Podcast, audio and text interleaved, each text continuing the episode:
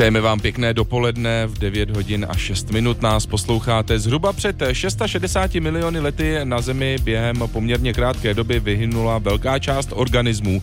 Odborníci doteď přesně neví, proč se to stalo a jak se život vyvíjel v dalším období. Odpovědět na tyto otázky má i výzkumný vrt v Žernově na Náchodsku. K vrtné soupravě vás zavedeme v dnešním vědecko-technologickém magazínu Experiment. Nejprve ale budeme mluvit s vědci z Technické univerzity Eindhoven. Právě ti totiž teď v létě po Evropě jezdí se svým pódiem fungujícím jen díky solární a větrné energii. Zastavili se i na jednom českém hudebním festivalu a my jsme byli u toho. Zůstaňte s námi, přeju vám pěkný den a hezký poslech. Experiment. Pořád z prostředí vědy a moderních technologií. I hudební koncert může být poháněný pouze obnovitelnými zdroji energie. Přesvědčili se o tom návštěvníci na nedávném hudebním festivalu Rock for People v Hradci Králové. Jen díky slunečné a větrné energii tam čtyři dny fungovalo jedno menší pódium. Vymysleli ho nizozemští vědci a teď v létě s ním jezdí po Evropě. V magazínu radiožurnálu Experiment si tuto futuristickou scénu teď představíme. Ještě opuštěný areál festivalu Rock for People a stavba GEM Podia. Přivezli ho sem experti z Nizozemska. Teď zrovna montují část vysoké konstrukce. Na vše se přišel podívat i ekologický manažer festivalu Jan Freidinger. Je to velmi unikátní a i barvitá stage vlastně, která má jednu dominantu a to je věž, která kombinuje větrnou a solární elektrárnu, což je vlastně to, co tu stage pohání. 21 metrů, vysoká věž, no a na vrcholu je tedy, uh, ona to není vrtule, ale ta část, která využívá pak ten vítr? Mm, přesně tak, jo. To je taková vertikální větrná elektrárna, má řadu výhod, i když má trošku nižší efektivitu, ale ona nedělá hluk vlastně jako klasická větrná turbína, takže třeba v budoucnosti si dovedeme představit, že takovýhle větrné elektrárny můžou být třeba i městský zástavby, jo. Když se teď tedy podíváme do centra, trapoudy a vlastně do základu té věže, tak tady jsou baterie a ty budou tedy nabíjeny ze solární a větrné energie. Ono to má 90 kWh baterii, ten výkon těch solárů je 10 eh, kW, ta větrná elektrárna může dávat až 3 kW.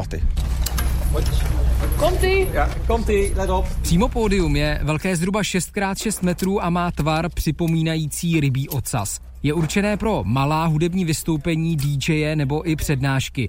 Zmíněné baterie by měly vydržet i bez doplňování energie napájet celý den. Uh, po každé se snažíme o to, aby každý účinkující měl takovou show, jakou chce předvést, ale vždycky taky můžete množství energie omezit.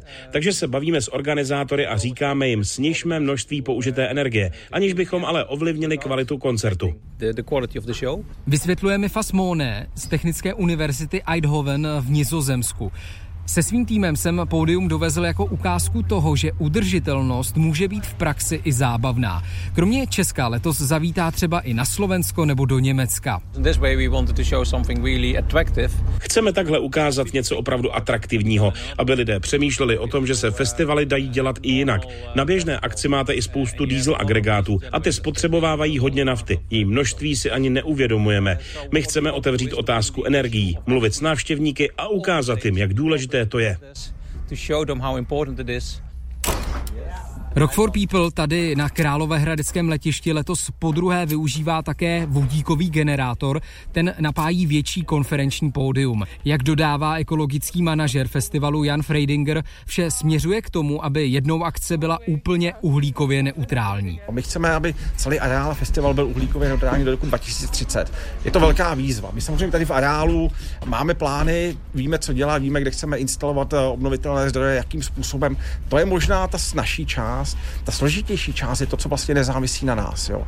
A z velké části je to doprava. Doufám, že během těch eh, osmi let eh, se ten vývoj posune jako skutečně eh, rapidně. Na to, jak energie festivaly získávají, se dle organizátorů čím dál víc dívají i samotní interpreti. Asi nejdále je v tomto ohledu slavná britská kapela Coldplay. Ta se na svém letošním turné snaží na koncertech snížit uhlíkové emise na polovinu v porovnání s předchozími vystoupeními. Nejen o tom bude budeme v magazínu Experiment mluvit ještě za chvíli. Ondřej Vaňura, Radiožurnál. V magazínu Experiment ještě zůstaneme u obnovitelných zdrojů energie na velkých hudebních akcích. Před chvílí eh, jsme slyšeli reportáž o malém pódiu nizozemských vědců fungujícím jen díky slunci a větru na nedávném festivalu Rock for People. Ten chce být v roce 2030 uhlíkově neutrální, jak říká v rozhovoru s reportérem experimentu Ondřejem Vaňurou Jakub eh, Maščuch z Univerzitního centra energeticky efektivních budov ČVUT.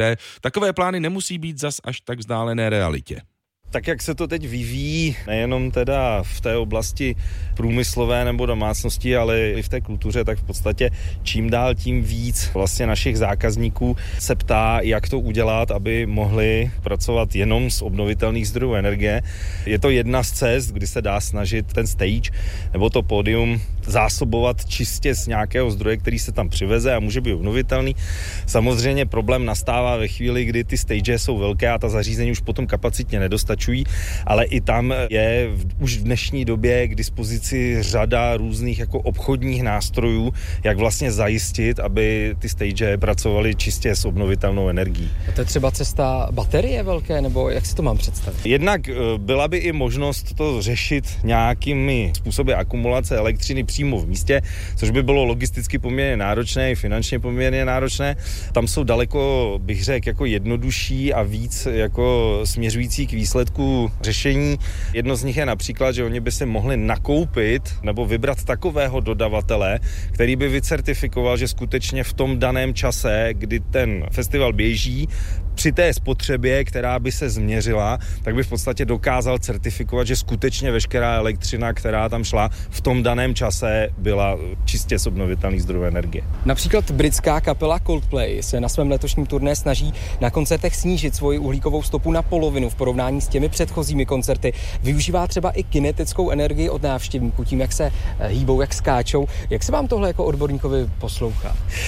Poslouchá se to dobře, s ohledem na to, že Eh, je z toho vidět, že ve všech různých sférách eh, lidské činnosti, pokud ty lidi se začnou zamýšlet nad tou energetikou a začnou zamýšlet nad svou uhlíkovou stopou, tak jsou vlastně schopni svým rozhodováním a svým konáním skutečně jako ovlivňovat.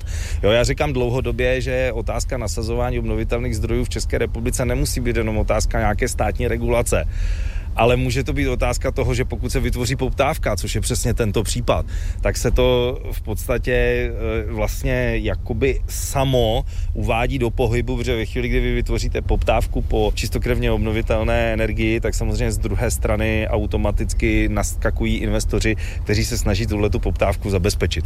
Ohledně té kinetické energie, to je taková spíš, e, bych řekl, jako hezký kamínek do mozaiky. Jo? To je něco, co nic zásadního neřeší, ale spíš je to jako hezká ukázka toho, že eh, je dobrý se zamýšlet jako nad různými způsoby, jak s, s tou energií, která je kolem nás, jak ji získat nebo jak s ní naložit. Coldplay by jednou chtěli být úplně uhlíkově neutrální, tak myslíte si, že se jim to někdy vůbec povede a případně kdy? Já si myslím, že to je reálné. Jím se to může podařit i tím, že tam, kde už nebude zbytí, kde opravdu to nemůžete prostě fyzicky vyřešit eh, jako tím obnovitelným zdrojem, tak tam právě je možné, že se použijí nějaké právě jako finanční nástroje, které skutečně jako ve finále to bude možné udělat, takže ta kapela si nechá zpracovat nějaký audit uhlíkové stopy a ten audit skutečně jako řekne, že to je nula.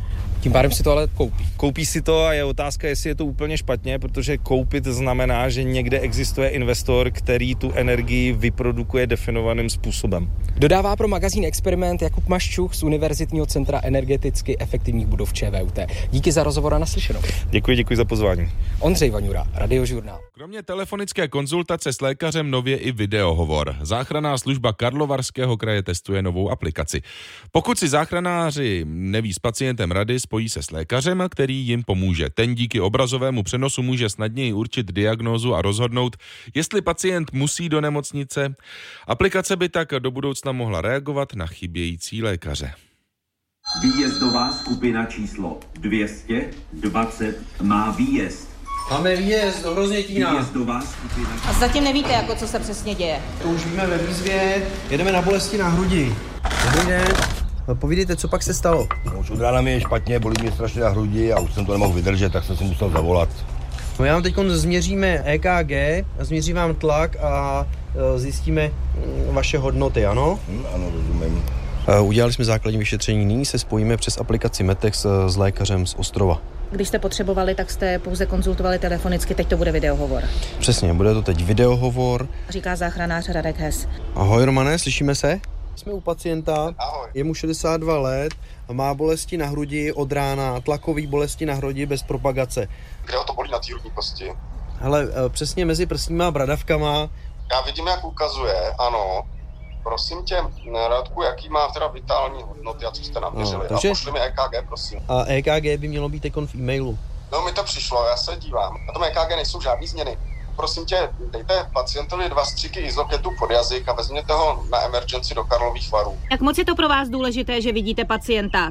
No tak třeba v této chvíli pro mě bylo důležité, že jsem viděl, že pacient eh, dokáže a sám ukáže, kde ho to bolí na té hrudní kosti, a já si udělám obrázek o tom, že ten pacient vypadá v celku stabilně a mám povědomí o tom, co se na tom místě děje. Budeme pacienta směřovat emergency Karlovy Vary. Díky. Lékař Karlovarské záchranné služby Roman Sýkora. Ono, ty videokonzultace s tím lékařem na základně, oni nejsou určeny pro vysloveně ty nejzávažnější stavy. V té chvíli by měl lékař na to místo dojet a pomoci. Takže tady to je pro ty méně závažné stavy, které jsou závislé na nějaké konzultaci s tím lékařem a rozhodováním o tom, kam toho pacienta nasměřujeme, jestli na nějaké vyšší vyšší nebo nižší centrum, nebo jestli ho dokonce ponecháme doma. Je to i taková ta rychlá pomoc, ten videohovor? Je to pro nás docela důležité, protože my se můžeme rozhodnout, že můžeme víc pacientů ponechat na místě, které bychom jinak vezli do nemocnice, tím, že ten doktor to vidí, co se tam skutečně děje a že ten stav je nebo není závažný, že ten pacient je vysloveně stabilní, tak to je někdy na první pohled vidět.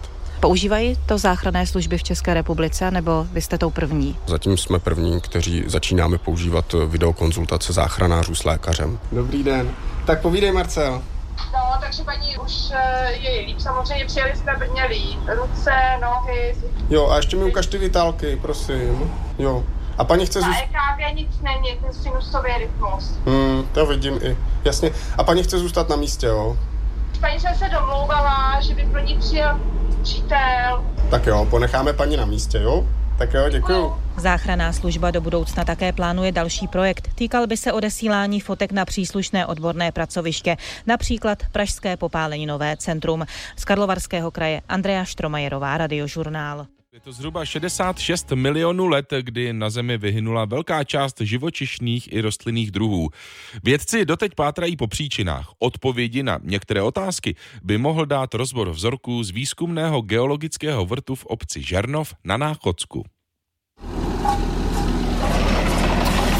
Les u obce Žernov. Mezi stromy pracuje vrtná souprava, kterou obsluhují dva muži. Postupně vytahují vzorky podloží a ukládají je do dřevěných beden. Tam je půdní horizont lesní, že a pak to přechází přes větreliny do opuk a bude to pokračovat dál. Popisuje Stanislav Čech z České geologické služby vzorky označené podle toho, z jaké hloubky pochází. My z těch vrtných jader si budeme ukrajovat vzorky. Ty vzorky budou na paleontologický výzkum a na geochemický výzkum. Vrtná hlavice se zatím dostala do hloubky 25 metrů, přesto už odhalila vzorky hornin staré desítky milionů let. Tehdy tady bylo moře, teď je tady souš. Tehdejší moře bylo podle Martina Košťáka z Přírodovědecké fakulty Univerzity Karlovy subtropické a žilo v něm velké množství organismů. A v těch uloženinách toho mořského dna zachovalo obrovské množství informací. Je to takový archiv, záznam změn oceánech, změn klimatu, změn podmínek s kyslíkem bez kyslíku. Z pohledu lajka zatím ale nálezy nejsou nijak zajímavé. Na zemi leží jen pár centimetrů široké válečky z různého materiálu. Na jejich očištění je potřeba kartáč a trocha vody. Můžeme to tady takhle očistinout krásně, vyleze ty struktury. To mokrým je to krásně vidět. Když to vyschne, tak pak už se to ztrácí. Připomíná to salám, ale každopádně nic bych z toho nepoznal. Teďka se dá poznat, jak je to složené, co se tam odehrává, jestli to je prolezlé nějakými červy na tom mořským a tak dále. A je? Je, je, je to vidět tady krásně. Tady jsou takový chorbičky organismů, který vrtali v tom dně a hledali si potravu. No a tady vidíme, že to začíná a tady už to dál nepokračuje. No ale ty hlavní práce pak přijdou v laboratořích. Dvojice vrtařů má stále plné ruce práce, přestože zatím zdaleka nejsou v cílové hloubce, museli řešit první problém. Byl problém v 14 metroch, lebo tam přišla 100% strata vlastně výplachu a už keď se nevracia výplach hore, tak už začíná problém. Vysvětluje Tomáš Čižmárik a jedním dechem s úsměvem dodává, že samotnou vrtnou hlavici na rozdíl od jednoho katastrofického zahraničního filmu zatím nezničili. Případné potíže bere sledovým klidem. Problémy buď nastanú, alebo nenastanú. Nečekáte žádné problémy. Neprivoláváme.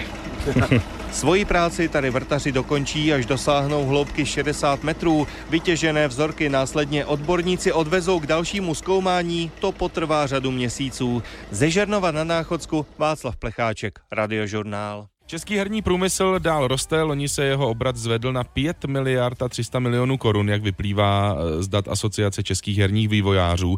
Jihomoravský kraj proto jde stoupajícímu zájmu naproti. V Brně otevírá první herní inkubátor, který propojí nováčky a matadory z oboru. Ty úplně nejmladší rekrutuje už na střední škole v krajském městě. Hra se odehrává ve viktoriánské Anglii na ostrově, který nese název White. A z hráčů se stávají moroví doktoři, kteří se snaží zachránit ostrov před morem a dostat zdravé občany na těch lodích do bezpečí. Marie Kuklíková teď dokončuje první ročník nového středoškolského oboru zaměřeného na herní design. Se spolužáky první pololetí vyráběla stolní hru. Já jsem se podílela na mechanikách té hry, jak by to mělo fungovat. Taky jsem sepisovala pravidla a vytvářela jsem zadní stranu karet. Její spolužačka kreslila postavy na kartičkách, druhá zase vytvářela trojrozměrné modely černých domků, vytištěných na 3D tiskárně. Na střední školu umění a designu se Marie dostala loni do prvního ročníku s dalšími 12 žáky. Splnit museli talentové zkoušky. Mě bavilo kreslit a celkem i animovat a jednou jsem objevila tady tu školu. Máma byla rozhodně v pohodě, táta není moc fanoušek těch počítačových her, ale když jsem mu řekla, že to vlastně není jen o tom, že člověk sedí u počítače, ale tam můžete i tvořit, vytváříte tam příběhy, kreslíte, věnujete se i tím uměním, tak se mu to začalo taky líbit. Deskových her vyrobili žáci v prvním pololetí pět. Pracovali na nich takřka úplně sami. Některé mají velmi detailní kresbu, jiné zase spoustu trojrozměrných figurek, třeba jako hra s dřevěnými židlemi, stoly nebo sudem. Cílem hry je porazit všechny znepřátelené kamarády v hospodě a vlastně zůstat poslední. Takže to je hospodská bitka. Hospodská bitka. Říká učitel Filip Duvka a připomíná, že teď už zadal studentům jiný úkol. Aktuálně pracuju na adventurách. Cílem je naučit je základní interakce v digitálním prostředí na počítači, tak aby to se dalo klikat, aby se něco změnilo, když se na něco klikne, ale studenti jsou ambiciozní a už tam vlastně vytváří pokročilejší mechaniky a my jim vlastně nebráníme a pomáháme jim v tom. Studenti dostávají zpětnou vazbu nejen od učitelů, ale taky od profesionálů v oboru. V Brně sídlí asi 40 firm a 800 vývojářů, kteří se zabývají hrami a zájem o tento obor stále roste. Popularita tohle oboru se rozšiřuje. I studenti, kteří se k nám hlásí a který ani vlastně nemůžeme vzít z kapacitních důvodů, tak někteří z nich už mají hotové hry, už jsou jako schopní programátoři a vlastně my pak vybíráme opravdu ty nejlepší. A i proto vzniká první český herní inkubátor právě v Brně. Otcem zakladatelem je Jakub Bedéč. Hlavnou víziou je vlastně z Brna spraviť také herné mesto. Našou najväčšou inšpiráciou je kanadský Montreal, prípadne švedské Malmo a herný inkubátor je dôležitý z toho dôvodu, že vlastne podporuje vznik vlastne nových startupov v hernom prostredí. V inkubátoru se potkají začátečníci s profesionály, předají si rady, poznatky i know-how. Poskytneme im mentoring a poskytneme im rôzne vzdelávacie aktivity. Zároveň vďaka tomu získajú vlastne nejaký prístup na trh. Prezentácia vlastne investorom, ale zároveň aj vydavateľom. Herní inkubátor bude sídlit v centru Kumst, který spadá pod krajskou inovační agenturu JIC. Provázaný bude i s vysokoškolskými obory, které se hrám věnují. Z Brna Tomáš Kremr, Radiožurnál.